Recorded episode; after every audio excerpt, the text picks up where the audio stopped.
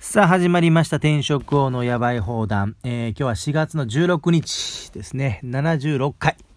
えー、ディマティーニ博士の成功のタイムリミット、あなたの人生はなぜ60日で変わるのかを読んでね、人生を変えていくシリーズ41日目ということで、ケアリングの法則ですね。The Law of Caring。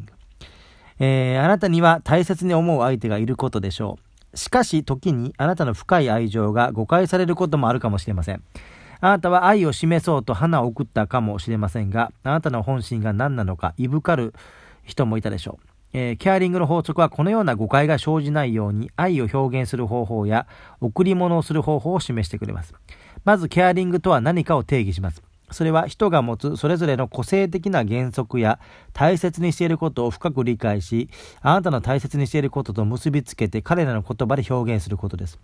言い方を変えればあなたは相手の人が大切にしている価値観、つまりその人にとって最も大切なこと、価値あることとコミュニケーションをすることが賢明だということです。具体的な次のストーリーが参考になるでしょう。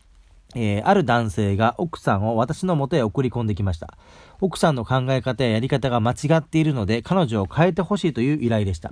私は奥さんと一日を過ごし、ご主人の価値観を満たすように、彼女の価値観を、えー、満たす方法を教えました。まず、ご主人が何を大切にしているのかを書き出してもらいました。ご主人が大切にしていることは、ゴルフやビジネスでの成功、お金を稼ぐこと、車を運転すること、友人と時間を過ごすことなどでした。それから彼女自身の価値観を書き出してもらいました。子供たちと時間を過ごすこと、えー、家族の面倒を見ること、美しくあること、家を修繕することなどでした。それからコミュニケーションの練習をしました。ご主人が大切にしていることを満たすように彼女自身の価値観を満たす表現を磨いたのです。その後彼女は自宅に帰り、二人の関係性は全く新しいものへと変わりました。私は男性から感謝の手紙をいただきました。あなたが何をしたのかはわかりませんが、家内は全くもって変わりました。私はただ彼女が求めているものを彼から得る方法を示しただけです。そうすると彼は私に感謝しました。えー、彼女は、えー、彼の価値観を知れば知るほど彼に敬意を払うようになったのです。そして口を開く前にどのようにして彼が望む価値観を満たせば自分の欲しいものが手に入るのかを考えるようになりました。例えば、彼女がヨーロッパに住む母親のところに行きたい場合にはこのようになります。ねえあなた、今ヨーロッパでは大きなセールをやっているのよ。私がそこで買い物をすれば大きな節約になるわ。かっこ彼の価値観に節約があります。えー、かっこ閉じる。あなたはゴルフトーナメントに行きたがっていたわよね。私が海外に行っている間にあなたはお友達と好きなだけ時間を過ごすことができるわ。えー、かっこ彼の価値観に友人と過ごすことがあります。かっこ閉じる。私が買い物をして節約をするのと同時にあなたも素敵な時間を過ごすことができるのよ。彼女は彼の価値観を満たしながら自分自身の価値観を満たすこともできるのです。これこそがケアリングであり、コミュニケーションの芸術です。あなたがケアリングを大切にすれば、あなたが望むものを手にすることができます。あなたは人間関係の中からより多くのものを手にすることになり、あなたが望む真の愛を経験することができるでしょう。ケアリングの法則には効果があります。あなたの価値観と大切にしている人の価値観をリンクしてコミュニケーションをしましょう。そして何が起こるのかを見守ってください。アファメーション。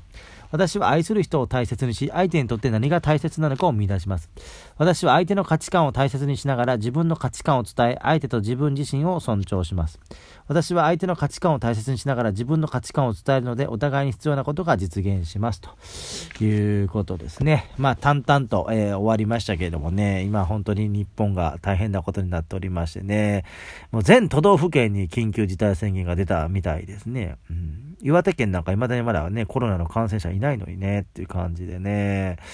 いやー、もう本当に明日からどうなっちゃうんでしょうかっていう形で。まあまあ、ようやくね、10万円は、まあ、全世帯に、えー、全世帯じゃない、国民1人当たり10万円が出ると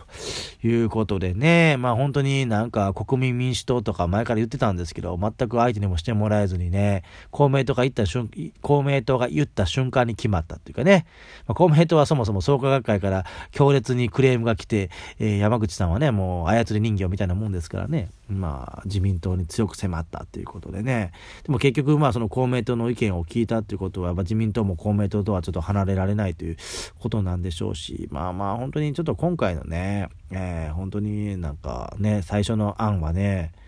いや本当に誰得っていう感じでね、ほとんどの人たちがもらえないようなあれでしたからね、もうその小学生が考えてもそんなあかんやろっていうようなのをね、あの、普通にやるっていうのはね、いやね、政治家って頭いいはずなんですけどね、なんでこんなことが起きてしまうんでしょうかということで、まあまあ、あのー、その、まあ価値観の話ね、今日は。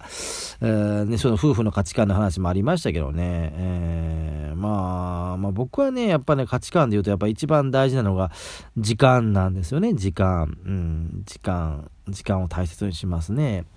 だから、あなんですか、あのー、まあ今本当にこう、外に出れないからっていうことで、まあズーム飲み会とかちょっと流行ってますけどね。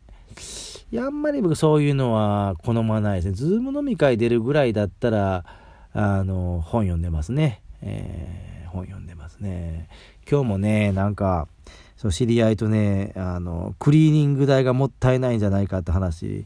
ちょっと議論してたんですけどね、僕はクリーニング屋に行くんですよね。えー、その子はね、その知り合いはね、クリーニング屋に行くぐらいだったら自分で洗濯しますみたいな。まあね、確かに形状記憶シャツだったら、あの、あれはいらないのかな？あの、アイロンはね。でもあれも昔僕も形状記憶シャツ、ちょ、今僕んちは洗濯機がないんですよね。なので、洗濯はあのコインランドリーに行って、えー、ってことですね。で、乾燥機をかけるっていうことでね。えー、そうすると干さなくて済みますよね。えー、でね、僕はね、そのコインランドリー行くので、まあ、コインランドリー別に毎日行くわけじゃなくて、まあ、まあ、週に1回とかなんですけれども、まあ、そこをね、あの読書タイムに当ててるんですよね。読書タイムに当ててるんですよ。やっぱりその、僕の中で優先順位はやっぱ読書の時間ですね。ただね、僕の場合はね、あの、体力がないのでね、これ受験勉強の時もそうだったんですけどね、読書は好きなんですけど、何時間もね、ちょっと本を読めないんですよ。勉強もそうでね、もう2時間も勉強したら限界ですね。えー、限界。ま今、今みたいに YouTube あればいいですけどね。YouTube で勉強できるじゃないですか。ね、でも僕らの頃は YouTube もなかったから、やっぱり勉強、机に向かって勉強するわけなんですけどね。なんかね、ほんと2時間ぐらい勉強してるとね、もう本当にもう、脳は大丈夫なんですよ。もうなんかね、体がね、パンクするんですね。だから本当に、せいぜい2時間でいかに効率よく勉強するかっていうのをやってましてね。で、まあ、それも社会人だったら、まあ、勉強でなかなかすることないですけど、本、本を読むってことになるんですけどね。なかなかね、やっぱ、長時間、本当はね、一日中本読んでたいんですけどね、なかなかちょっと本読んでると疲れてくるんでね、途中で挫折するんですけどね。うんで、まあちょっとこれもコロナの影響で、ちょっと本当にもう愛知県もね、やばいですからね、もうちょっと、外、外で、外に出れなくななるとなればね、どうやって過ごすかって言うと、やっぱりまあ YouTube とか TVer とかまあ見て過ごすんですけど、まあそれだけではなくて、まあね、ブログを書いたりとか、ノートを書いたりとか、あとちょっと配信もちょっとさ本格的に再開しようかなと思っててね、まあツイキャスの方でね、ちょっとまさみやっていうのはやってるんですけど、あ、まさみやじゃない、まさみの部屋か、はやってるんでですけれども、まあそれはね、ツイキャスは投げ銭ないですからね、あの本当にあの1円にもならないですからね、現状ね、現状はならないので、一応まあ、案としては、そのツイキャスのまさみの部屋に出てもらった人たち、の文を、あの、ちょっと文字起こしをして、ノートに、ね、ノートにで発表して、で、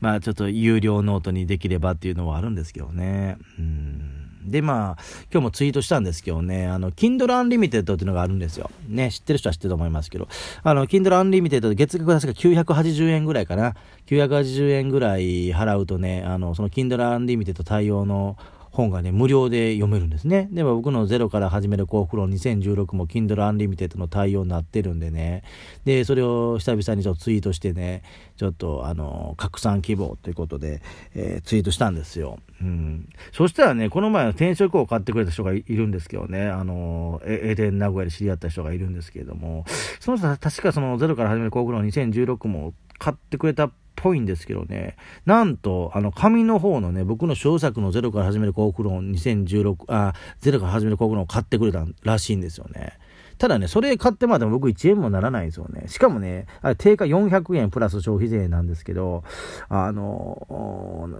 プレミアム価格ついてるんでね、まあ、中古市場でね、多分3000円ぐらいするんですよね。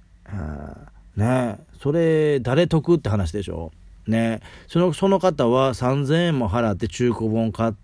まあ、読んで楽しめたらそれはそれでいいんですけど、まあ、面白そうだから買ったって言ってくれたんですけどね、まあ、それはまあそれで、まあ、その人が判断して買ったんで、まあ、いいとはしてもね、そのその3000円で売った側の人は得ですけど、著者は1円も入ってこないですからね。うんそうなんですよ。まあそういうことも踏まえて、まあ電子書籍を一応出したんですけどね。えー、あれ一応128ページぐらいあるんですよ。で、それこそ前からやっぱ2000円台では結構売れてたんですよね。まあ僕1円も入らないんですけどね。で、さすがにね、あのー、2000円の価値はないと思うんですよ。うん、まあ、定価400円の本なんでね。まあまあ、だから、まあ、まあ、本って一冊、まあ、まあ、あれは文庫本なんであれですけど、ソフトカバーであれば、まあ、1300円とか、まあ、1200円とかなんで、まあ、それぐらいの価値はもちろんあると自負はしてるんですけど、やっぱ2000円とかね、やってくるとちょっと高いなっていうのがあって、で、まあ、本当はあの、128ページ分全部ね、電子書籍に、あの、すればいいんですけど、結局、あれ、あれですよ、電子書籍制作代行サービスみたいなの頼んだんですよね。なんか一応、ページ数のなんか制限限があって、あるページ数を超えると、なんか、オプションで料金取られるみたいな感じだったんで、で、一応まあ128ページのうちの、最初の20ページ、25ページ分ぐらいを、あの、電子書籍にしたんですね。うん。だから、えー、まあ、2000円ぐらいで売れてたんで、まあね、あの、それの、まあ、あの、まあ、5分の1ぐらいか。あうん、だからっていうことで一応250円っていう値段はついてるんですけど、うん、あの、まあ、Kindle Unlimited リミテッドであれば本当に無料なんでね、うん、まあ本当に Kindle Unlimited のね、あの、ユーザーってかなりいると思うんですよ。その人たちね、著者を助けると思ってね、本当にダウンロードしてくれてね、ペラペラめくっていただけるだけで僕にチャレンとかに入ってきますからね、僕ハッピーです。まあ、ゼロから始める幸福論、Kindle Unlimited で、Kindle Unlimited でインストールしてくれると、著者がハッピーと。で、読者、ね、読者はもちろん内容的に幸福論ですからね、読んだらハッピーになるに決まってるんでね、えー、ハッピーになりますと。えー、しかもそれが0円ですということですからね、えー、これを聞いた人、ぜひ、Kindle Unlimited の人はね、もう即、即ダウンロードですよ。